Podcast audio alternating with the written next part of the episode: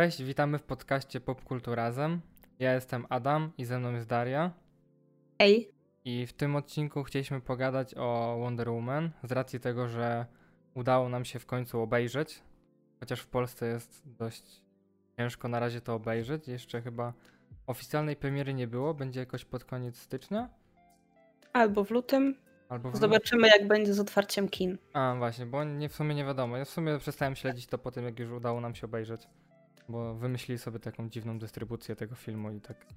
To na początek może mm, powiemy troszeczkę o tym, jak byliśmy do tego filmu na początku, jeszcze przed premierą, jeszcze zanim go obejrzeliśmy, nastawieni. Po tym, jak obejrzeliśmy pierwszą część te kilka lat temu i po tym, co zobaczyliśmy w trailerach. Jakie ty miałeś oczekiwania? Po... Jak w ogóle podobała ci się pierwsza część? Jak próbuję sobie teraz przypomnieć tą pierwszą część i tak się zastanawiam, jak ja ją pamiętam? Tak w sumie tak średnio ją pamiętam, tak szczerze. Ja jeśli chodzi o pierwszą część, mam taki problem, że ja pamiętam kilka konkretnych scen, ale całość to tak średnio. Pamiętam, że była walka z Aresem. Tak, to, to też pamiętam. To śni mi się po nocach do tej pory. Tak, ale jeśli chodzi o tą wcześniejszą część, czyli jak ten film się zaczął i tak dalej, to średnio pamiętam. Pamiętam no oczywiście, że Diana trafiła do świata, którego nie znała, więc był ten znany motyw, że ona nie rozumie tego świata, w którym się teraz znalazła. Trochę się tam bujała ze Steve'em. Były te sceny z placu z, z wojny. Jedna znana scena, gdzie ona wychodzi w tym zwolnionym tempie i tam odbija te wszystkie kule. Ale to ze zwiastuna pamiętam, nie z samego filmu, ale tak, rzeczywiście w takim filmowym stylu odbija te tak. wszystkie kule, tak, to pamiętam. Ale nie, no ogólnie z tego, co tak sobie próbuję teraz przypomnieć, to nie mam jakichś złych odczuć, jakby podobało wow. mi się. Pamiętam, że jakoś nie miałem jakichś, że czułem, że to, będzie, że to jest słabe, że nie podoba mi się, jakby tam takie... Okej, okay, film, fajny. Ja też właśnie miałam takie odczucie, że to jest okej okay film, do którego nie chcę raczej wracać, dlatego w sumie do, nigdy do niego nie wróciłam. Pamiętam, że miałam duży problem z tym, jak wyglądał finał, bo on był taki strasznie rozbuchany i ten Ares wyglądał okropnie i właśnie ten finał mnie troszeczkę zniechęcił, bo pamiętam, że tę wcześniejszą, ten pierwszy i drugi akt był dla mnie naprawdę w porządku i fajnie się to rozwijało, a ta końcówka tak trochę zepsuła mi odbiór. Tak, pamiętam rzeczywiście, że ta końcówka bardzo nie pasowała do całego filmu, że to było taki, że cały film był taki okej, okay, oglądało się spoko, spoko i nagle musiał być, być ten taki finał, taki typowo superbohaterski, gdzie jest właśnie...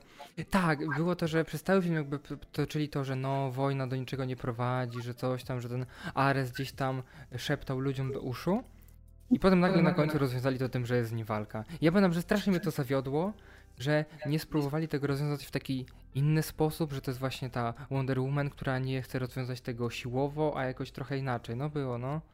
No to spoiler. W drugiej części udało się to rozwiązać w sumie nie siłowo, bardziej w stylu Wonder Woman. Tak, a jeśli chodzi o trailery do tego filmu, pamiętasz w ogóle coś z nich jeszcze? Proszę, ja nie wiem czy jakiś... Pamiętam te, w trailerach tylko te sceny z tego supermarketu. Scenę z lataniem na... Do czego jeszcze dojdziemy później na pewno. Ale w, ja też właśnie odniosłam wrażenie, że te trailery były zupełnie niecharakterystyczne, zwłaszcza biorąc pod uwagę, że można się było spodziewać, że one będą w konkretnym klimacie przez to, że film miał być w latach osiemdziesiątych. Spodziewałam się jakiejś takiej zabawy w stylu, nie wiem, trailerów do Thor Ragnarok na przykład, które były bardzo fajne, klimatyczne, fajnie wykorzystywały muzykę. Tu też było wykorzystanie muzyki.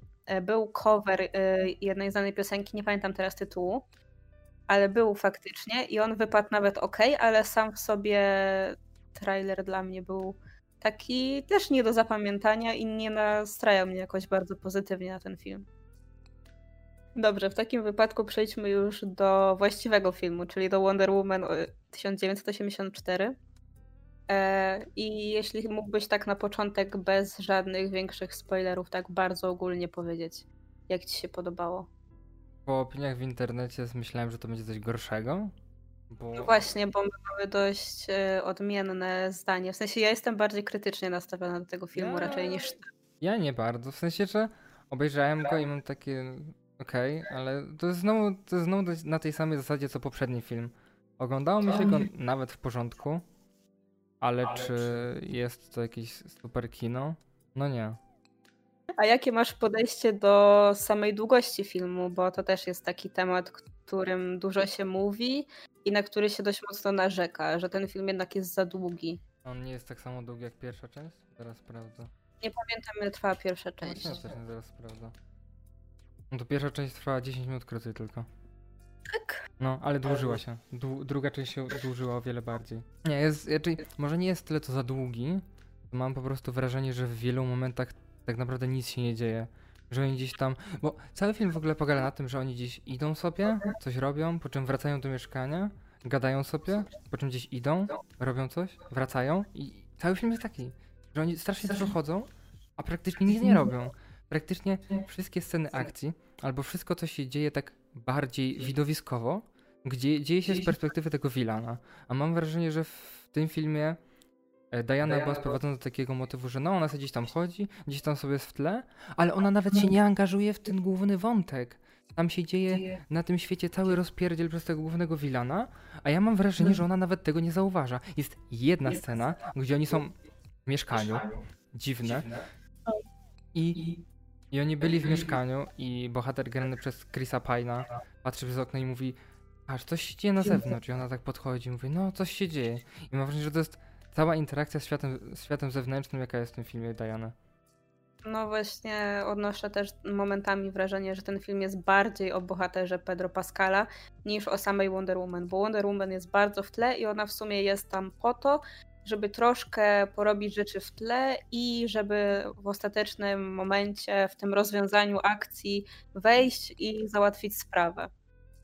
Tak, tym bardziej, że y, jakieś sceny akcji z nią to są tylko na początku i na końcu. To jest tyle, jakby więcej nie wiem. Ja nie pamiętam ja nie nic więcej. Pamiętam tylko tą scenę z tego y, supermarketu, w którym ona tam odwalała i później pamiętam to, jak ona leci w tych piorunach. I finałową scenę, a środko, środka to dalej nie pamiętam, co ona robiła. Dobrze, przejdźmy już teraz troszeczkę do detali. Jak od razu po filmie sobie troszeczkę rozmawialiśmy, to zwróciliśmy uwagę, jeszcze nawet w trakcie oglądania, zwróciliśmy uwagę na to, że ten film troszkę cierpi przez to, że on do końca nie wie, w jakim chce być tonie. Chodzi o to, że z jednej strony y, mamy tam bohaterów i mamy tam motywy, które można by było, nie wiem, jak oglądałam kreskówkę z Supermanem, to spokojnie mogłabym tam takie motywy tam zobaczyć. I na przykład takim motywem jest cały wątek e, późniejszej Cheety. Tak samo ten e, wstęp właśnie wspomniana przez ciebie scena w supermarkecie, e, czy też ta wcześniejsza scena, kiedy e, jest ta kobieta, która biegnie i kiedy przechodzi przez pasy, to prawie uderzył ją samochód i Wonder Woman rozwiązuje to tym, że podkłada nogę pod ten samochód. A to ty mówisz, że to wygląda jak w Zmierzchu, jak Edward wtedy uratował Bellę. Tak, to jest trochę. Myślę, że to były takie sceny, takie totalnie kreskówkowe, takie bardzo luźne i bardzo zabawne. A z drugiej strony mamy takie motywy strasznie poważne, yy, zwłaszcza już pod koniec, kiedy właśnie ci ludzie na całym świecie zaczynają wypowiadać swoje życzenia. I tam w pewnym momencie wjeżdża po prostu taki montaż, jak z jakiegoś dokumentu o wojnie, gdzie są takie dramatyczne sceny, gdzie tam jakieś dzieci biegają, płaczą, jacyś ludzie tam strzelają, że tam lecą te bomby atomowe i wszystko. I że ci ludzie tam, y, jest jakiś gość, y, który jest jakimś Arabem i tam siedzi z tą bronią, się tam modli, żeby te bomby atomowe leciały. I to jest takie strasznie zupełnie niespójne. Wiesz co, mam też trochę wrażenie, też przez trailery, które zapowiadały taki y, kolorowy film w stylu lat osiemdziesiątych, a dostaliśmy właśnie takie, że z jednej strony mamy tą pierwszą scenę, gdzie ta Wonder Woman jest taka super, wow, niesamowita. Mamy te takie sceny, gdzie y, na rozładowanie napięcia tutaj y, wchodzi ten Trevor, tam się przebiera, tutaj coś tam. I masz rację, na koniec jest ten taki motyw, że oni rzeczywiście tam próbują tam właśnie, że zrobić to, to taki poważny film, który właśnie nie będzie jakiś morał na koniec, a ja tego totalnie nie czuję. Jakby nie czuję tego, że jest jakaś tam waga w tym, co się dzieje w tym filmie, że, że Wonder Woman musi rozwiązać jakiś problem. Ja nie widzę tego problemu, bo film totalnie tego nie nakreślił tak bardzo. Wiesz co, jeszcze inny problem jest taki, że mamy na początku ten wstęp z czasów, kiedy Diana jest dzieckiem. I tam jest zarysowany pewien konkretny motyw, który w momencie, kiedy ktoś nam prezentuje takie coś i na koniec tej sceny Diana otrzymuje jakiś morał, to wydaje nam się, że to jest taka zapowiedź, że ten cały film ma nam przedstawić właśnie ten morał. A wiesz, jaki jest problem? Ten film nie przedstawia tego samego morału. Dlatego, że jakby pierwsza rzecz, o której ona się uczy wtedy w trakcie tego całego biegu, tego wyścigu, to jest to, że nie można oszukiwać i iść na, stru- na skróty, żeby wygrać. Ale na koniec w ogóle nie ma niczego takiego, bo potem cały film i cały motyw z tym głównym wilanem i z tym kamieniem, on cię nie uczy o tym, żeby nie iść na skróty. On cię uczy o tym, że jeśli na przykład... Znaczy, trochę cię uczy. Robisz... Trochę tak, w sensie, że jeśli zrobisz coś tak łatwo i to dostaniesz, to wtedy musisz coś oddać. Ale to niekoniecznie cię uczy tak dokładnie, że nie możesz iść na skróty, bo to jest oszukiwanie. Początek uczy cię, że nie możesz iść na skróty, bo to nie jest do końca wygrana, to coś w ten deseń na przykład, że po prostu nie powinno się oszukiwać i tyle. A ten film potem uczy cię, że nie powinieneś iść na skróty, bo co? Bo musisz coś oddać wtedy? Więc to troszkę tak... Nie pasuje mi ten wstęp do tego, co się dzieje później. Wiesz, czego mi brakuje te, w tym filmie trochę? Tych takich scen właśnie, jak były na początku w tym supermarkecie, gdzie ona właśnie tam e, ratowała przed tym, bo oni tam chyba obrabowali jakiś sklep, tak? I właśnie brakuje mi... Niekoniecznie sklep, tylko znaleźli tam jakieś rzeczy, które były jakieś cenne tam artefakty, które były gdzieś tam ukryte w jakimś... No tak, coś takiego, no. No i właśnie ta scena nam się bardzo podobała, bo tam jest Wonder Woman, która wchodzi, kopie im tyłki i jest tam ten oczywiście motyw, gdzie tam dziewczynkę odpycha, tam puszcza jej oczko i ta dziewczynka taka zadowolona. Ale to jest taka fajna scena, taka ciepła scena, że widzisz, że ta dziewczynka z nią zajarana, że ona jakimś tam przykładem jest dla niej, powiedzmy. Tylko jakim cudem Wonder Woman może być dla niej przykładem, jak ta dziewczynka nawet nie wie, że ona istnieje, powiedzmy, bo z tego filmu dowiadujemy się, że Diana działa z ukrycia, że nikt nie wie, że oni tam chyba gdzieś tam w wiadomościach czy w gazetach była, o ja, znowu ta tajemnicza kobieta uratowała coś tam, nie? To, to tak... jest w ogóle też zabawne, dlatego że ona z jednej strony, z tego co pamiętam, ona niszczyła monitoring, czy go gdzieś tam zakrywała, żeby nie było jej widać na nagraniach, ale z drugiej strony ona wbija tam do tego centrum handlowego w swoim stroju. Widać jej dokładnie twarz. Ona nawet nie próbuje robić Clarka Kenta i Supermana i zakładać okulary. No, przepraszam, zakłada tą swoją na głowę. To może to, no jest, tak. to, może to są te okulary Clarka Kenta.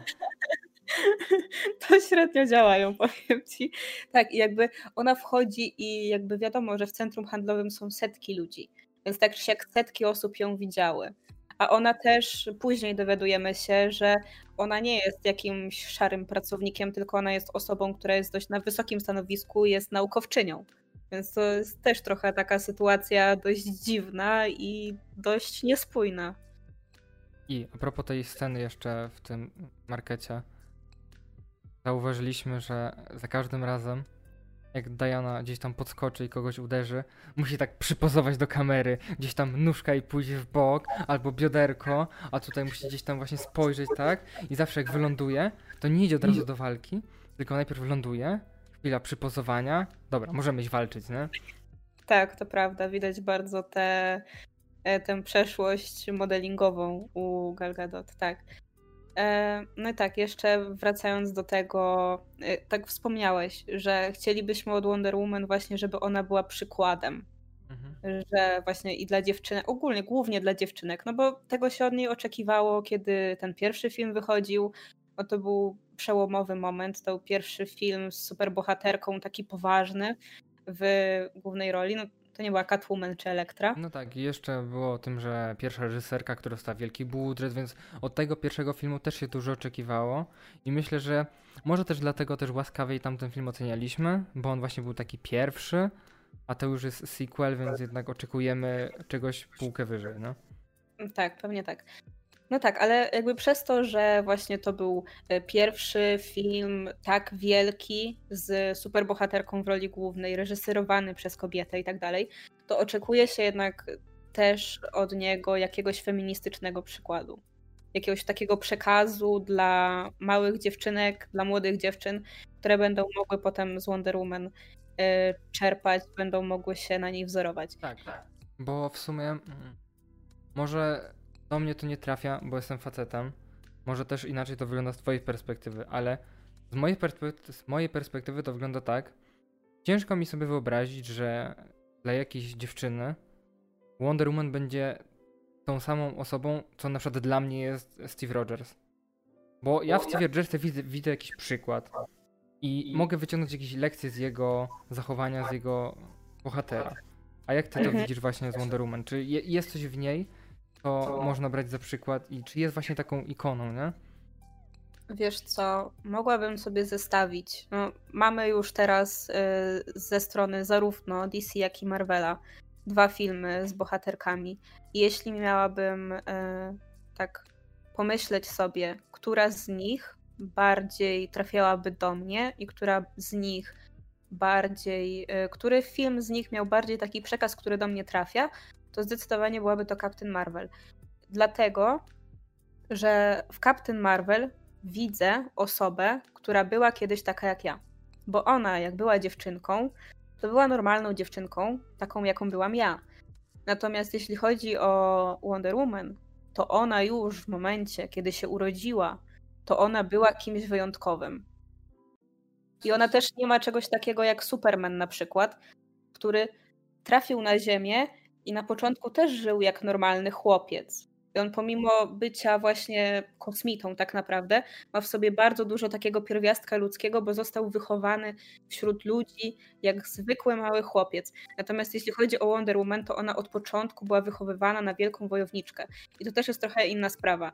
Natomiast Wonder Woman w tej części o jej dzieciństwie, przepraszam, Captain Marvel w części o swoim dzieciństwie, jakby była taka jak dziewczynki zwykłe, że też um, zwracano jej uwagę na to, że hmm, może to twoje zainteresowanie nie jest do końca dziewczęce, może powinnaś zachowywać się tak i tak. A Diana nigdy się z tym nie spotkała, dlatego że ona wy- wychowywała się w miejscu, gdzie są same kobiety i wszystkie są silnymi wojowniczkami. Jeszcze a propos Captain Marvel, jak... tam też jest ogólny taki morał. Ja nawet mogę wyciągnąć, na końcu jest ta taka scena, gdzie ona się podnosi i są te wszystkie przebitki z jej dzieciństwa, gdzie ona też się podnosiła. Jakby ja mogę nawet wziąć z tego lekcję jako facet i to nie jest tylko przekaz, to jest uniwersalny przekaz w tamtym filmie, a w tym nie ma nic takiego. Nie ma. Zwłaszcza, że możemy zauważyć taki pewien problem, który widać e, zwłaszcza w tym drugim filmie już, bo w pierwszym to było jeszcze do przeżycia, biorąc pod uwagę, że w momencie, kiedy Diana trafiła do zwykłego świata, no to mm, Steve Trevor był tak naprawdę tym człowiekiem, który ją w niego wprowadzał, więc oni się wtedy, wtedy do siebie przywiązali i się zakochali i okej. Okay. Tylko w momencie, kiedy dostajemy właśnie ten drugi film i ona żyje na tym świecie już kilkadziesiąt lat bez niego, i tak naprawdę właśnie robi karierę, pracuje, uczy się, jak widać, i działa dalej w superbohaterstwie. Dla mnie ogromnym zgrzytem jest to, że cały czas, jakby ten film przynajmniej nam tak mówi, tak nam to prezentuje, że takim jedynym, najważniejszym celem dla niej jest to, żeby znów być z Trevorem. Nie ma innego celu w życiu. Że jej celem nie jest na przykład, żeby właśnie ratować świat, nie wiem, być sławną, być popularną, cokolwiek, tylko... Albo jej... nawet prowadzić swoje badania naukowe, bo widać, że jest tam wysoko postawiona, że się na tym zna, ale jakby wszystko to nagle przesłania jej ten jeden facet i ona jakby... Ten film nam pokazuje tak, jakby ona bez niego nie była pełna. Tak, tak. I ona... Trochę tak zwróciłam na to uwagę, że Steve Trevor jest w tym filmie trochę w takiej funkcji, w jakiej bardzo często są kobiece bohaterki, które są partnerkami męskich bohaterów. Czyli on tam pojawia się po to, żeby ona coś mogła zrozumieć, żeby ona się mogła czegoś nauczyć. I ona bez niego jakoś się tego nie nauczyła, że on musiał wrócić na tę chwilę, żeby on jej przekazał jakąś lekcję, i zniknąć. No niby tak, ale z drugiej strony nawet mi się to podobało, że on jest, że mamy tutaj, chcieli spróbować takiego odwrócenia ról, że To nie jest tak, jak jest na przykład scena, gdzie tam próbują wyłamać jakieś drzwi i to jest tak, że on tak podchodzi, próbuje, no nie może i dawaj, Diana, zrób to, i on tak bierze i wyrywa w ogóle cały zamek z tym wszystkim, on taki jest z nią, że no, ale to zrobiłaś, jesteś taka super i w ogóle. I właśnie to mi się akurat podobało w tym, że spróbowali tego, wyszło to według mnie nawet okej. Okay. Nie, nie, nie uważam, że było to jakieś przesadzone, że on rzeczywiście się... Rzeczywiście to tak bardzo widać. Mam wrażenie, że to wyszło tak mocno naturalnie, że ona jest właśnie tą silniejszą osobą w ich relacji. Tak, no jakby widać, że ona jest silniejsza, ale właśnie po prostu pojawia się ten taki zgrzyt w momencie, kiedy właśnie ona dostaje możliwość otrzymania czegokolwiek i tą jedyną rzeczą, której myśli, jest facet. I właśnie to jest takie jakby z jednej strony, chociaż też mówię o tym w momencie, kiedy na przykład bardzo lubię wątek Steve'a Rogersa i Peggy. Ja, ja również bardzo go lubię, ale jednak w przypadku Steve'a ja nie odczuwałam tego nigdy jako coś takiego, że jedynym jego celem jest to życie z Peggy, które on ostatecznie mógł spędzić, bo to jest tak, że jakby on wykonał już całą swoją robotę, mhm. stwierdził, że okej, okay, już nie jestem tu potrzebny, to teraz mogę sobie spokojnie pożyć i to jest tak jakby jego alternatywne życie, w którym ma po prostu spokojnie spokojnie sobie żyje, ma rodzinę, dom i żonę i fajnie. Tym bardziej, że on nie dążył całe swoje życie do tego, żeby się przenieść w, tym, w końcu w tym czasie, żeby z nią zostać, nie? Tylko to wyszło tak. tak na zasadzie, że o, ma taką możliwość, uratował już świat, więc dobra, dożyje sobie spokojnej starości. Tak, a w przypadku Wonder Woman to troszeczkę tak wyglądało, że ona w pewnym momencie w tym właśnie filmie zachowała się strasznie samolubnie i ona nawet nie chciała oddać tego Steve'a, chociaż wiedziała, że musi to zrobić, żeby uratować świat. Ona, on pod, musiał jej tak naprawdę wyłożyć jak kawę na ławę, że musi tak zrobić. I ona musiała to wtedy dopiero przemyśleć i wtedy mogła to odpuścić. Więc jakby Steve był dla niej przez pewien czas tym pierwszym przed ratowaniem świata, a u Steve'a Rogersa było odwrotnie. Wiesz, zawsze można wywnioskować z tego, że w końcu się czegoś nauczyła, tak? Że w końcu, tak, tak, w końcu, plus. W końcu zrozumiała, że musi patrzeć szerzej, że on nie jest tym najważniejszym, że bez niego też sobie da radę. Tak, i mam nadzieję, że trzeci film nam to pokaże już tak naprawdę, bo drugi no tak średnio mu to wyszło niestety. To a propos tego wrócenia Steve'a, nie, jak on miał? Steve'a? Steve'a, tak. Steve. Boże, już się pogubiłem, za dużo tych Steve'ów. To, to też było takie dziwne, w sensie dlaczego pierwszą myślą, jak masz kamień, który spełnia ci wszystkie życzenia, to jest pomyślenie sobie o tym, tym bardziej, że ona jest Wonder Woman. Pierwszą Wiesz? myślą, którą ona sobie myśli, to chce, że oddam wszystko, żeby Steve wrócił. A nie mogła pomyśleć na przykład, pragnę pokoju na świecie. Na przykład, nie? Tym bardziej, że on spełniał wszystko.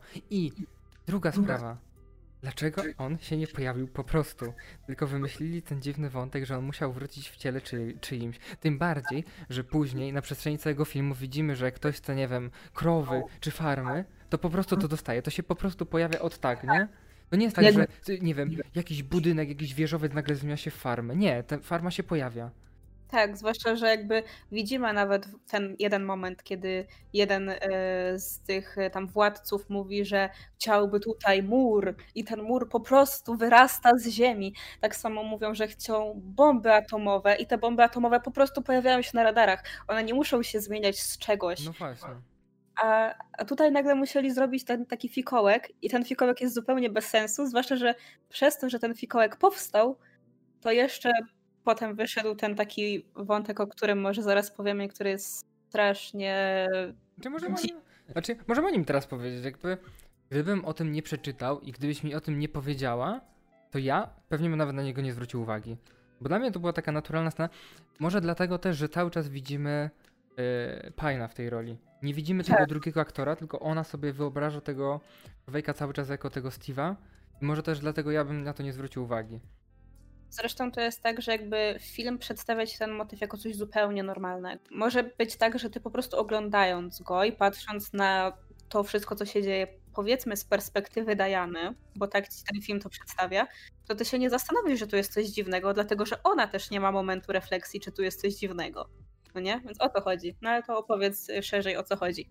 Ogólnie w filmie pojawia się taka scena, że oni sobie już, jak Steve wraca w ciele innego człowieka, i ona widzi tego człowieka jako Steve'a cały czas, To jest taka scena, że oni sobie leżą w łóżku, tutaj mizia miziu, całują się i super. I nie ma żadnego zahamowania Diana, która powinna być właśnie przykładem, powinna się nawet chwilę zastanowić nad tym, czy my dobrze robimy, że wykorzystujemy jego ciało do takich rzeczy.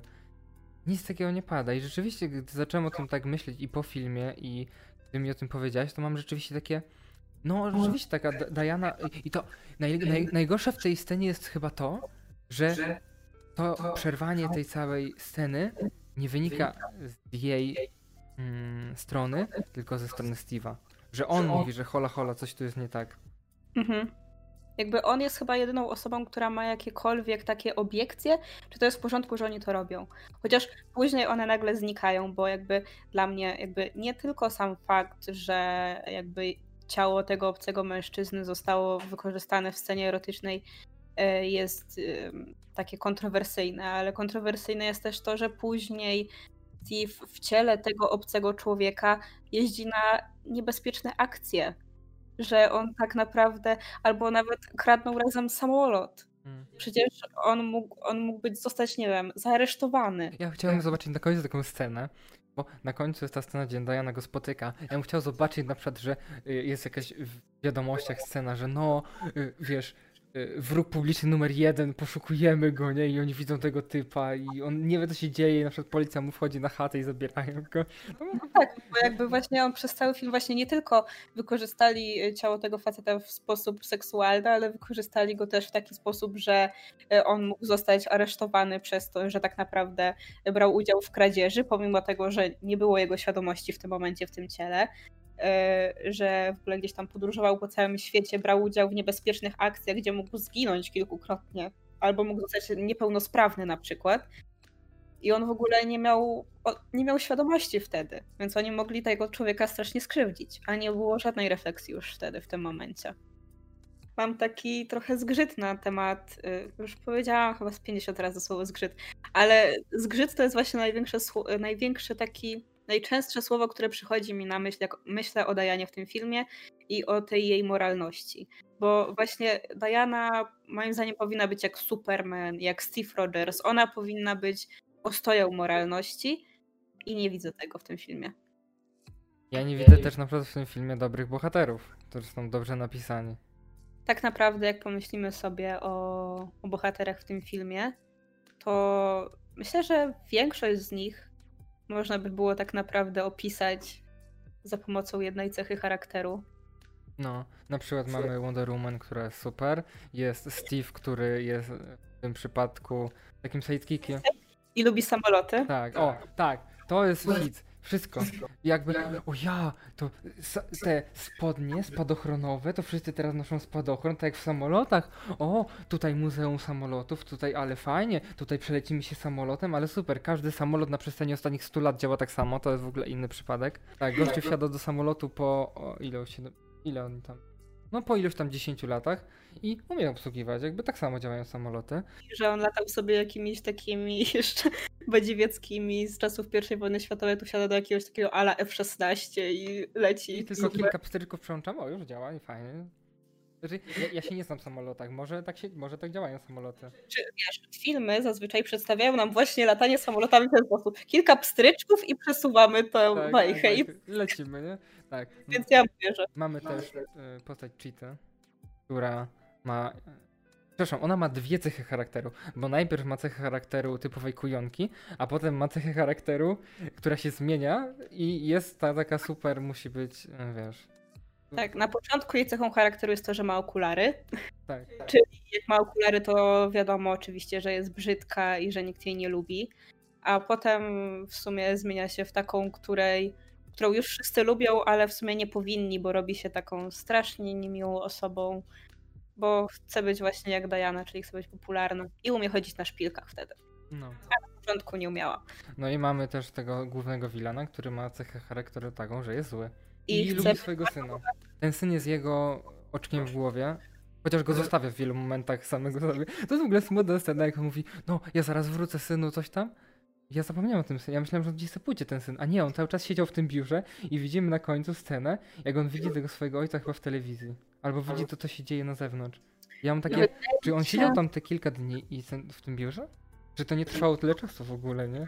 Nie, wiesz co, wydaje mi się, ja na początku, w ogóle jak pojawiła się ta pierwsza scena, kiedy właśnie ten syn do niego pierwszy raz przyszedł i on rozmawiał z tym facetem, który mówił o nim, że ogólnie jest nieudacznikiem i tak dalej, to ona była dla mnie strasznie smutna, dlatego że on właśnie, jakby jedyną rzeczą, którą on chciał zrobić, to on chciał udowodnić temu synowi, że on jest wielkim człowiekiem. Cała ta rozmowa opierała się na tym, że on starał się temu dziecku wmówić, że ja jestem człowiekiem, z którego ty możesz być dumny.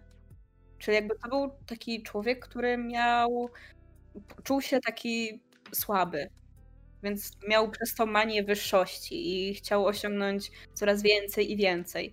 I oczywiście ten syn miał dużą rolę w tym, dlatego że on to robił nie tylko po to, żeby mieć jakieś tam korzyści majątkowe dla siebie, ale też właśnie, żeby ten syn miał powód do tego, żeby był z niego dumny, bo jak był dzieckiem, no to miał słabą przeszłość, nie był lubiany, bo był emigrantem. Ja nie wiem, ja na początku nie czułam za bardzo tej miłości do syna. Ja czułam, że wtedy on za bardzo skupiał się, się na sobie.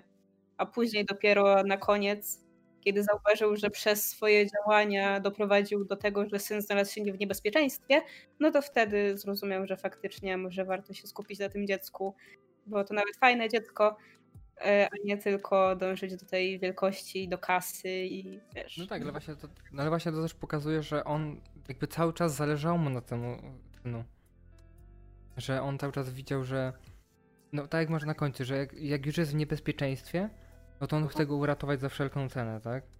Gdzieś ale tam... wydaje mi się, że on to zrozumiał dopiero w momencie, kiedy już jakby ten kamień go, jakby on odpuścił z tym kamieniem i wtedy dopiero zaczął myśleć jak logicznie myślący człowiek, że halo, ja nie myślałem o tym moim synu, ja cały czas skupiałem się na sobie.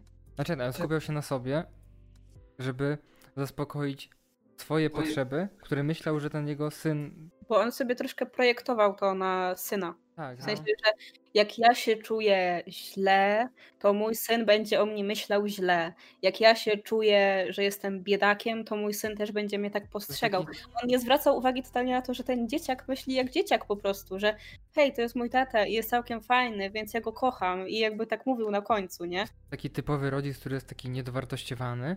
Jak rodzic sobie wymyśli, że ty dziecko masz być dobry z matematyki, to ci zapisze na wszystkie kursy z matematyki, chociaż że tego dziecka nie interesuje ta matematyka, to ojciec na pewno, na pewno jak wiesz, jak był dzieckiem, chciał matematykę, wiesz, był super z matematyki, na przykład nie miał pieniędzy, to teraz chce, żeby jego syn był taki, jak on nie mógł być, nie? Coś takiego. To, to jest ten często znany przypadek, który pojawia się u rodziców dzieci, które biorą udział w tych wszystkich konkursach piękności dla dzieciaków. Że jakby to jest matka, która sama miała ambicje, jak była dzieckiem, żeby takie rzeczy robić, albo jak była młodsza ogólnie, ale jej się nie udało, więc teraz jakby projektuje te swoje ambicje na dziecko i stara się je wypychać w tym kierunku, nawet jeśli to dziecko tak za bardzo to nie jara, bo jest jeszcze za małe. No to dokładnie o coś takiego mi właśnie chodziło. To jest chyba jeden bohater, który przechodzi taką drogę, która jest okej, okay, w sensie, który coś zrozumiał przez cały film i który wyciągnął wnioski z tego, co się działo. Tak, i doceniam to, że nie został zabity na końcu. O, tak, to prawda. A tak, propos że... zabicia, to jest inna postać, która jest e, Cheetah, która na początku oczywiście musi być takim stereotypowym, jak to już wspominaliśmy o niej, że na początku jak się pojawia, to oczywiście jest taką dziewczyną, taką tą z tych mądrych, która nosi okulary i przez to, że nosi okulary, to według całego świata w filmie jest przedstawiona jako to nieatrakcyjna, która nikomu się nie podoba i jakby nie rozumiem czemu. Czemu w takim filmie kobieta, reżyserka przedstawia inną kobietę w taki sposób, jakby totalnie tego nie potrafię zrozumieć. Ten stereotyp już dawno powinien odejść do lamusa, już dawno powinniśmy przestać postrzegać ludzi przez to, że jak noszą okulary, to są totalnie nieatrakcyjni dla środowiska. I dopiero później, jak ona sobie życzy tym kamieniem, że no, chciałabym być taka jak Diana, to nagle może zdjąć okulary, bo chyba już... Bo, aha, bo jest, jest tak zabawna scena, że ona zakłada okulary i mówi o, ja już nie potrzebuję okularów do czytania czy coś tam, jest takie... I, i nagle, wiesz, ubiera tą swoją panterkę, umie chodzić nagle na szpilkach i nagle wszystkim facetom się podoba w filmie.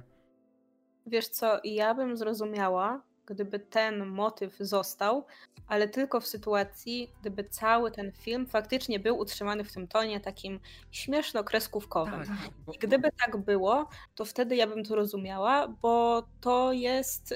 Ten motyw tam się często pojawiał. Tak jak na przykład Clark Kent, który zakłada okulary i zadurzał marynarkę, jest takim ciapkiem, ojejku, nikt go nie lubi. Kirze jest strasznie przystojny nadal, ale nikt tego nie widzi, bo ma rozczochrane włosy, no nie, i ma okulary. Ale w sytuacji, kiedy ten film trochę jest taki, a trochę chce być poważny i coś przekazywać tak na serio, to ja totalnie tego nie rozumiem i moim zdaniem tam też nie powinno być aż takiego prostego, wyświechtanego motywu, bo to, bo to jest niesmaczne trochę. No. Można było zupełnie inaczej ją przedstawić. Bez tych takich właśnie stereotypowych cech w stylu ojej, skręca sobie kostkę jak chodzi na szpilkach i to takich niskich i jeszcze nosi okulary i tam jakiś sweter, no i jest oczywiście mądra. No to nikt jej wtedy nie lubi. Yy, tak, a propos Cheety jeszcze. Jest jedna rzecz, która mnie tak strasznie bawi. To jakby ona jest generalnie tam osobą, która ma kilka różnych fakultetów. I ona zajmuje się różnymi kamieniami szlachetnymi, między innymi, ale zajmuje się też zoologią. Dlatego myślałam, że to właśnie ta zoologia, jak się jej zajaranie zwierzętami, to będzie coś, co sprawi, że ona ostatecznie wybierze, że chce być właśnie jakby gepardem. Ale nie. Główny motyw, który jest nam pokazany, to to, że ona zauważa, że Diana ma szpilki w panterkę. I ona mówi, wow, ale super szpilki. I potem nic więcej. Nic nie pojawia się na temat gepardów. I ona potem po prostu mówi E, tam bohaterowi Pedro Pascala, że chciałaby być, e, wiesz, tym drapieżnikiem na szczycie e, łańcucha pokarmowego. Tak, nazwała ładnie Predator Apex. I dlaczego ona się zmienia? Dlaczego ona się zmienia fizycznie w tego geparda? To też jest dla mnie niejasne, bo równie dobrze mogłaby być tym drapieżnikiem, tak jak Diana, po prostu stając się o wiele bardziej silna. I tyle. Jakby nie, nie musiało być tego motywu zmianą jej wyglądu. Zwłaszcza, że było ewidentnie widać, że z, raczej e, jeśli chodzi o efekty specjalne, to to nie bardzo wyszło. Dlatego, że ta główna walka między Dianą a Cheetą, to jest w sumie jedyny moment, kiedy Cheeta pojawia się jakby w całej okazałości w formie gepardziej. Ta scena jest nakręcona po ciemku. Standardowo, tak, żeby nic nie było widać. Żeby nie było widać. I jakby ja nie widziałam w ogóle, żeby ona wyglądała dobrze. Ja już pamiętam, że w trailerze, jak ona się pojawiła i było takie zbliżenie na jej twarz, ona wyglądała tragicznie źle, moim zdaniem. Więc mogli po prostu zrezygnować z zrobienia jej faktycznie ciała a la kociego. Mogli na przykład, nie wiem, ubrać ją nawet w strój taki. Często kobiety widzi się, że noszą na przykład, nie wiem, taki, taki płaszcz. Mogłaby nawet płaszcz mieć w takiego. Wiesz, ona już wcześniej chodziła w takim płaszczu. I mogłaby w nim zostać i nie byłoby żadnego problemu.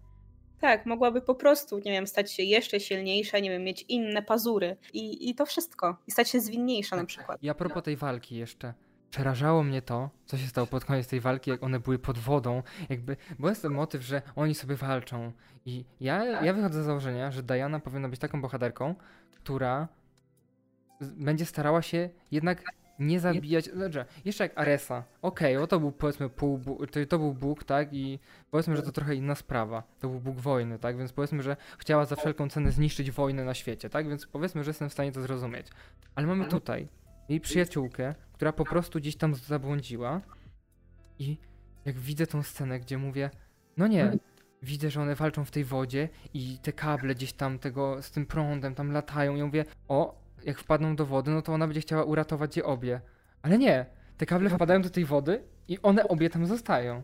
I tam jest takie, no ona ją zabije, one zginą. Ja mam, i one nagle wychodzą z tej wody i nie giną. I mam takie, co się dzieje, jakby czemu? Jeszcze rozumiem Diana, bo ona tam jest powiedzmy taka potężniejsza, ale dlaczego nie zginęła tej... Nie, nie. Bo Cheetah wcześniej powiedziała, że chciałaby być jak Diana. Ale z drugiej strony, Ale... bo pojawia się też ten motyw troszkę dziwny, w którym tak naprawdę ta Cheetah dostaje dwa życzenia. I ja się zastanawiam, dlatego że w tej scenie, w której ona właśnie mówi, że chciałaby się stać drapieżnikiem, ona, o ile dobrze pamiętam, powiedziała coś w stylu, że nie chce już nikogo udawać. No i ona wtedy chyba cofnęła swoje życzenia. Właśnie, czyli teoretycznie ona tej walce na końcu nie powinna już mieć tych mocy, które miała Diana. No ale była teraz drapieżnikiem superanckim, więc... No tak, ale czy gepard jest odporny na prąd? Wydaje mi się, że nie. Bo rozumiałabym, gdyby okazało się, że faktycznie no Diana przez to, że jest taka bardzo silna i ogólnie nie trudno jest ją zranić, to może faktycznie przeżyć porażenie prądem. Ale jeśli Cheetah nie ma już teraz tych mocy Diany, bo już nie chce być tak jak ona i chce po prostu być drapieżnikiem i staje się gepardem, to z jakiej paki ona nadal to przeżywa. Dlatego ja myślałem, że właśnie Diana będzie chciała ją uratować, a tym bardziej, że one tam siedzą pod tą wodą i ta Diana ją dusi. Ja mówię, no zginę, zginę, no już po, po kobicie, mówię, nie ma jej. I nagle wychodzą z tej wody i nagle żyją. I mam takie... I, a tak. Mam wrażenie, że nawet Diana nie chciała jej uratować, że gdyby nie ten prąd, to ona tam została, ją utopiła, udusiła. Mam wrażenie, że ten prąd trochę im przerwał. To no to jest strasznie dziwne. I ogólnie tak jeszcze wracając tak ogólnie do tematu Cheaty, to ja bym chciała powiedzieć, że strasznie jest mi przykro, że oni zrobili tę postać w ten sposób, dlatego że w sytuacji, tam na początku, kiedy ta bohaterka poznaje się z Dianą i tak dalej, to widać, że grają naprawdę fajna aktorka. I że to jest aktorka, która ma talent i która jest bardzo sympatyczna i wychodzi jej bardzo dobrze granie takiej troszeczkę niezdarnej, ale takiej bardzo... bardzo miłej, bardzo wygadanej osoby, bo na początku ta postać, pomimo tego, że inni postrzegają ją jako taką kujonkę, nudziarę, która jest brzydka, to ona jest naprawdę bardzo sympatyczną osobą, tak? Że ona jest bardzo, jak one się spotykają z Dianą razem, to bardzo dobrze im się rozmawia yy, i ona wychodzi na taką bardzo miłą osobę i było mi naprawdę przykro, że ta postać poszła w taki sposób, bo to było To było dla mnie bardzo dziwne, że ona stała się na koniec taką strasznie bucowatą osobą. No, tym bardziej, że mogli z nią zrobić, z niej zrobić właśnie w tym filmie taką drugoplanową postać, bo w trzecim filmie dopiero rozwinąć ją i żeby w trzecim filmie dopiero była przeciwnikiem Diany. A tak naprawdę dostajemy tutaj, tutaj się to przyjaźniają, mamy tą jedną scenę, gdzie ona jest zła i tyle. Jakby tej bohaterki mogłoby tutaj nie być i film by, myślę, że nawet dużo nie stracił. Bo ta Myślę, bohater, bohaterka dużo nie wnosi do tego wszystkiego. Myślę, że właśnie nawet lepiej by to wyszło w sytuacji, gdyby ona została wprowadzona w tym filmie i byłaby tą postacią, która jest koleżanką Diany. I potem w trzecim filmie coś by się stało, to by doprowadziło do tego, że one faktycznie wejdą w jakiś konflikt. No właśnie. W tym filmie totalnie nie widać tego konfliktu. Tutaj pojawia się jedynie sytuacja taka, że ona zazdrości Dianie. No i zakochuje się w tym Pedro Pascalu i tyle. Że ona po prostu jej zazdrości i to jest cały powód dlatego, że ona staje się zła. Ale no moim zdaniem to nie jest, nie było tam takiej podstawy, żeby ona się stała aż tak zła, jak się stała. Bo ona w pewnym momencie była po prostu postrzegana za atrakcyjniejszą i to mogłoby jej wystarczyć. No nie? Mhm. Więc jakby troszeczkę nie rozumiem tej przemiany i nie wiem, myślę, że właśnie gdyby dostała na to więcej czasu i gdyby ona faktycznie w trzecim filmie była już tą główną złą, to byłoby lepiej. Bo tutaj właśnie przez to, że mamy innego głównego wylana, to, to wyszło tak bardzo płytko. Pomimo tego, że film był długi, to i tak tutaj nie, za, nie wystarczyło czasu na to, żeby, żeby dobrze to rozbudować. I no mówię, szkoda mi trochę tej postaci, bo był potencjał. A propos Cheaty, która też tak wyglądała jak koty z filmu Koty, to porozmawiamy trochę o efektach specjalnych, bo były tak samo słabe jak w pierwszym filmie. Wszystkie te wysokie skoki, Diany, całe to, wszystko co jest nienaturalne było złe. Możemy też opowiedzieć, bo opowiedzieliśmy już o jednej scenie, która była z naszym zdaniem bardzo zła wizualnie, czyli o tej konkretnej walce. Ale dochodzi też y, kwestia innej sceny, w której próbowano wykorzystać efekt praktyczny, ale bardzo nie wyszedł. I to jest scena tego pościgu na pustyni. O, o tym mówisz, dobra, już wiem, rzeczywiście, tak. Mówisz o tych dwóch y, dziewczynkach, które ona uratowała. No to była chyba dziewczynka i chłopiec. No tak, ale o tych dwóch dzieciach, tak, na tej pustyni. Nie roz... Tak, jeszcze, o matko, teraz rzeczywiście, a wróciły do mnie te wspomnienia. I po pierwsze, a propos tego, i a propos tego latania na laście, dlaczego nie mogli zrobić, że Diana po prostu lata, jak Superman? W komiksach nie ma żadnego problemu. Ona po prostu potrafi latać i tyle. Tymczasem w tym filmie Wymyśl... las co prawdy jest takim połączeniem mocy Spidermana z młotem Thora. Tak, dokładnie. I ona potrzebuje tego lasa, żeby gdzieś tam, powiedzmy jeszcze w tym y, markecie na początku, gdzie ona tym lasem gdzieś tam się przyciągała. Okej, okay, wyglądało to nawet widowiskowo i tam nie wyglądało to tak strasznie źle. Ale dlaczego ona do latania gdzieś tam potrzebuje łapać się tym lasem piorunów? Kto wymyślił ten beznadziejny motyw? Dlaczego? Nie rozumiem tego. I jeszcze później przy tych dzieciach, żeby dolecieć do tych dzieci szybciej niż te samochody, wymyślili sobie, że Trevor wystrzeli pocisk z... Czego to było? Z wyrzutni rakiet? I ona tym lasem przyczepiła się do tego pocisku, żeby tam szybciej dolecieć. Dlaczego? Nie rozumiem tego. Dlaczego nie mogła po prostu tam podlecieć jak normalny Superman i, i złapać tych dzieci? I jeszcze, jak Daria powiedziała, ten okropny efekt próbowali zrobić, że Diana łapie te dzieci i gdzieś tam y, na bok z nimi leci i to tak widać, że to są kukły. Te postacie się zachowują tak nienaturalnie. W momencie, w którym ona upada, trzymając te dzieci na ziemię, tak jakby próbując je obronić. Gdyby to były prawdziwe dzieci, one by się tam tak połamały. Tak, dokładnie. Z tych dzieci by nic nie zostało. Tak, to jest straszne, jakby nie rozumiem. Jeszcze jakby ona upadła na przykład na plecy, trzymając te dzieci w górze, to mogłoby mieć sens, ale ona tak naprawdę miała tutaj tylko rękę pod tymi dziećmi i upadła na nie, no, no. Więc jakby totalnie tego nie rozumiem. Jakby w ogóle sam motyw tego, że te dzieci widzą przez pięć minut, że samochody tak, na nie jadą, a one cały czas stoją w tym samym miejscu i grają w piłkę, to jest tak zabawne. Ja nie mogę, naprawdę. To, to też, ale dlaczego? Skąd ten dom nagle się wziął na środku pustyni? Dlaczego tam były jakieś dzieci, które grały w piłkę? To jest ewidentna scena, żeby Diana mogła pokazać, że jest właśnie Wonder i ratuje dzieci. To, to nie tak na zasadzie od czterdziestu minut nie pokazaliśmy, że Diana robi coś dobrego, to może teraz wrzucimy coś takiego. Kij, no, że to no. głupie, ale jest... tak, strasznie. Nie, ta scena jest bez sensu i bardzo mnie ona gryzła w oczy i nadal nie mogę sobie wyrzucić z pamięci tych okropnych kukiełek i tych biednych dzieci, które tak naprawdę by umarły. Ty mówisz, że nie słyszałaś tego w ogóle motywu przewodniego Wonder Woman w filmie, nie? Tak. O, znaczy słyszałam w jednym momencie. Był, ale był przerobiony. Tak, był tak, cover był. Jego trochę, no. I dziwne w sumie, bo to jest naprawdę dość charakterystyczny utwór.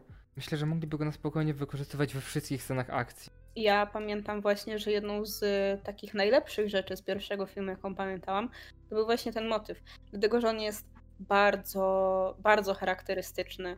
On jakby mówi się często o motywach konkretnych postaci z Gwiezdnych Wojen, yy, czy z filmów Marvela i ja szczerze mówiąc nie zawsze je zapamiętuję, nie zawsze zwracam na nie uwagę, ale akurat ten motyw Wonder Woman był zrobiony w taki sposób, że on bardzo się wyróżnia. I od razu słychać, że to jest ona. I on dodaje takiego kopa i takiego powera. To jest coś w stylu, pamiętasz scenę z Thora z trzeciej części, kiedy on wjeżdża na ten most i wlatuje wtedy piosenka Led Zeppelin. I to jest wtedy taki kop. I motyw Wonder Woman trochę taki jest, no. Przez to, że on jest taki, on nie jest gitarowy, ale jest taki mocny, elektroniczny i jest bardzo fajny. A w tym filmie praktycznie on się nie pojawia. Ja pamiętam jeden moment, w którym on się pojawił, ale był tak bardzo ściszony i był właśnie przerobiony na taki motyw, taki o... Mi taki... się wydaje, że on był w dwóch miejscach. On nie był na tej pustyni i później na walce z Cheetah? Ja kojarzę tylko pod koniec. No to mi się wydaje, że jeszcze na pustyni go nie byli, to on też był. Tylko on był tam właśnie mocno skowerowany. On później właśnie pod koniec, jak ty mówisz, to on jest chyba już albo lekko zmieniony, albo jest tak jak był. Ale właśnie ogólnie jest mi strasznie szkoda, bo to jest taki motyw muzyczny, który ma ogromny potencjał i on mógłby naprawdę poprawić muzykę w tym filmie, bo muzyka w tym filmie jest totalnie nudna. Jest najbardziej generyczną muzyką z filmu superhero tak, na świecie. Tak. Jak sobie myślisz, że no Wonder Woman osiemdziesiąt cztery i jeszcze tak wszędzie teasowali, że no to lata osiemdziesiąte, to sobie myślisz, że no muzyka będzie fajna, nie? Nie ma nic. Jakby... Nie ma praktycznie w ogóle utworów z lat osiemdziesiątych. Ja przynajmniej nie pamiętam żadnego. A akurat muzykę z lat osiemdziesiątych lubię i czasem sobie słucham tak nawet na co dzień. No i ona się wydaje taka dość charakterystyczna też. Tak, a... i ja nie, nie pamiętam tam niczego takiego. Ja pamiętam tylko ten motyw Wonder Woman, nic więcej z tego filmu. Ja nie pamiętam tak, poza tym muzyki. Były takie klasyczne chóry cimerowskie. E, no dobrze, to ponarzekaliśmy już sobie trochę. Ale jednak ty mówiłeś, że jesteś troszeczkę mniej krytycznie nastawiony do tego filmu niż ja. I ja trochę nie odczuwam tego po tej naszej rozmowie. Czyli powiedzmy, że co ci się podobało? Bo chciałabym usłyszeć, co ci się podobało. Mi się niewiele rzeczy podobało. Znaczy, mówiłem przez, przez cały film, że mi się podobało to, że mm, jest to odwrócenie ról z tym Steve'em. Ja na przykład ja... nie zauważyłbym tej sceny łóżkowej, powiedzmy, więc nie, nie, nie brałbym tego za minus całego filmu, ale nie miałem przez cały film takiego, że o, o matko, o Jezu, nie mogę tego oglądać, o matko, jak źle, jak niedobrze. Jest parę takich scen, które mi się nie podobały, ale ogólnie mógłbym wyżyć ten film, dobrze się bawić. Wyszedł, wyszedł, mi, jak, wyszedł mi, powiedzmy, nie wiem, z kina i jest takie, okej, okay, spoko. I obejrzałem go i mam takie, obejrzałem, okej, okay, film. Nie jest jakiś tragiczny. Widziałem o wiele gorsze. Widziałem też o wiele lepsze. Dla mnie to jest ten taki bardzo, bardzo mocny średniak. No tak, ja też bym nie powiedziała, że to jest tragiczny film. To nie jest film na poziomie na przykład Człowieka ze Stali, na którym ja zasnęłam, bo mnie tak strasznie nudził. To nie jest film na poziomie Batman v Superman, który jest po prostu tak bzdurny, że aż śmieszny i jest strasznie patetyczny. Ten film, można go sobie obejrzeć tak nie... jakby bez takiej głębszej refleksji i bawić się w porządku, ale jakby właśnie im dłużej o nim myślę i im dłużej o nim rozmawiam, tym zauważam właśnie więcej takich rzeczy, które mi trochę przeszkadzają. I, ale i tak nadal y, wydaje mi się, że takim najwię- największym czynnikiem, najważniejszym czynnikiem, który sprawia, że ja nie chciałabym tego filmu obejrzeć, to jest po prostu to, że on jest strasznie długi, i przez to jest trochę nużące. Znaczy jest strasznie długi i nic się w nim nie dzieje, może tak. Są filmy długie, które ogląda się, powiedzmy, ok, na przykład Avengersi ostatni. Widziałem przez cały seans i nawet nie czułem, że zleciały całe te y, godziny. A tutaj oglądajmy takie... Ileż tego filmu? O matko, dopiero jedna czwarta. No. Tak, tak robiliśmy w trakcie seansu. Więc właśnie to jest dla mnie taki minus, że to jest film, który jest długi, ale nie jest na tyle wypakowany akcją i takimi właśnie ciekawymi motywami, żeby się tak przez niego płynęło. Tylko właśnie to jest taki film, w których łapiesz te momenty, że o dobra, no to już idę do łazienki, o bo muszę coś tam zrobić, bo już yy, mi się nie chce, muszę chwilę odpocząć. Jakby oglądało się go w kinie, to oczywiście nie byłoby tych momentów, ale jednak jak ogląda się ten film na streamingu w domu, to bardziej można to odczuć. I to jest też taki troszeczkę minus streamingów, przynajmniej z mojej strony, bo jednak jak jestem w kinie, to muszę się skupiać, a, a tutaj czuję, że mam większe przyzwolenie na to właśnie, żeby się znudzić i żeby porobić inne rzeczy w międzyczasie. Dlatego bijecie po łapach za każdym razem, jak sięgasz po telefon. Prawda. Szkoda właśnie, że może twórcy nie postanowili jednak pójść bardziej w ten luźny klimat i zrobić z tego trochę taką zabawę bardziej jak w Aquamanie, bo Aquaman wydaje się mi, mi się wydaje, że był bardziej rozrywkowy, taki oczywiście pod względem wizualnym był o wiele lepszy, ale przede wszystkim ten bohater był na tyle charyzmatyczny, yy, że ta rozrywkowość tego filmu była taka fajna, że właśnie przez niego się płynęło pod, pod wodą, yy, a tutaj właśnie tego nie czułam. No, no, dla mnie to był film okej, okay, ale zawiodłem się, mocno się zawiodłem, bo oczekiwałem rzeczywiście, że to będzie coś dobrego. Takiego, że obejrzę to i będę chciał obejrzeć trzecią część na przykład. A teraz jak słyszę, że planują trzecią część, to mam takie... Ja chcę obejrzeć tą trzecią część jeszcze. Jest mi to potrzebne. Tym bardziej, że strzelam, że skoro robią to znowu ci sami ludzie, to to będzie znowu to samo. Że boję się, że znowu to będzie... Chciałbyś ten sam bezpieczny film? A już nie można robić trzeci raz takiego samego bezpiecznego filmu. Ile razy można? Trzeba w końcu pokazać pazur. Tak, to prawda. Zwłaszcza, że no dwa ostatnie filmy, które wyszły od D C, czyli Birds of Prey i Aquaman, o którym już wcześniej wspomniałam, właśnie dały taką nadzieję, że teraz będziemy się trochę bardziej bawić. Nawet ten Joker, powiedzmy, starał się być czymś innym. Nie znowu tym typowym superbohaterskim filmem. No, to chyba byłoby na tyle. Chyba wyczerpaliśmy temat. Jeżeli macie coś do dodania, to na YouTubie możecie skomentować, chętnie podyskutujemy. Zapraszam was na nasze inne media społecznościowe. Do mnie na kanał, który się nazywa adasaleks i na Facebooka, który się nazywa tak samo. I do Darii. E, tak, do mnie na fanpage na Facebooku Ocieplanie Wizerunku Skandynawii o filmach lub na Instagram bardziej książkowy Daria Podłoga O W S. No ja w sumie też prowadzę Instagrama, ale to tak prowadzę w sumie. Tak samo się nazywam wszędzie, więc możecie wszystkie linki na pewno znajdziecie na YouTubie w opisie. Tak, dziękujemy bardzo za uwagę.